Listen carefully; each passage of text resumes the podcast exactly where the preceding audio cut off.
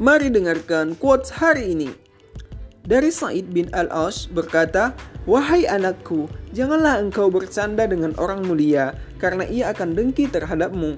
Dan janganlah engkau bercanda dengan rakyat jelata, karena ia akan lancang terhadapmu.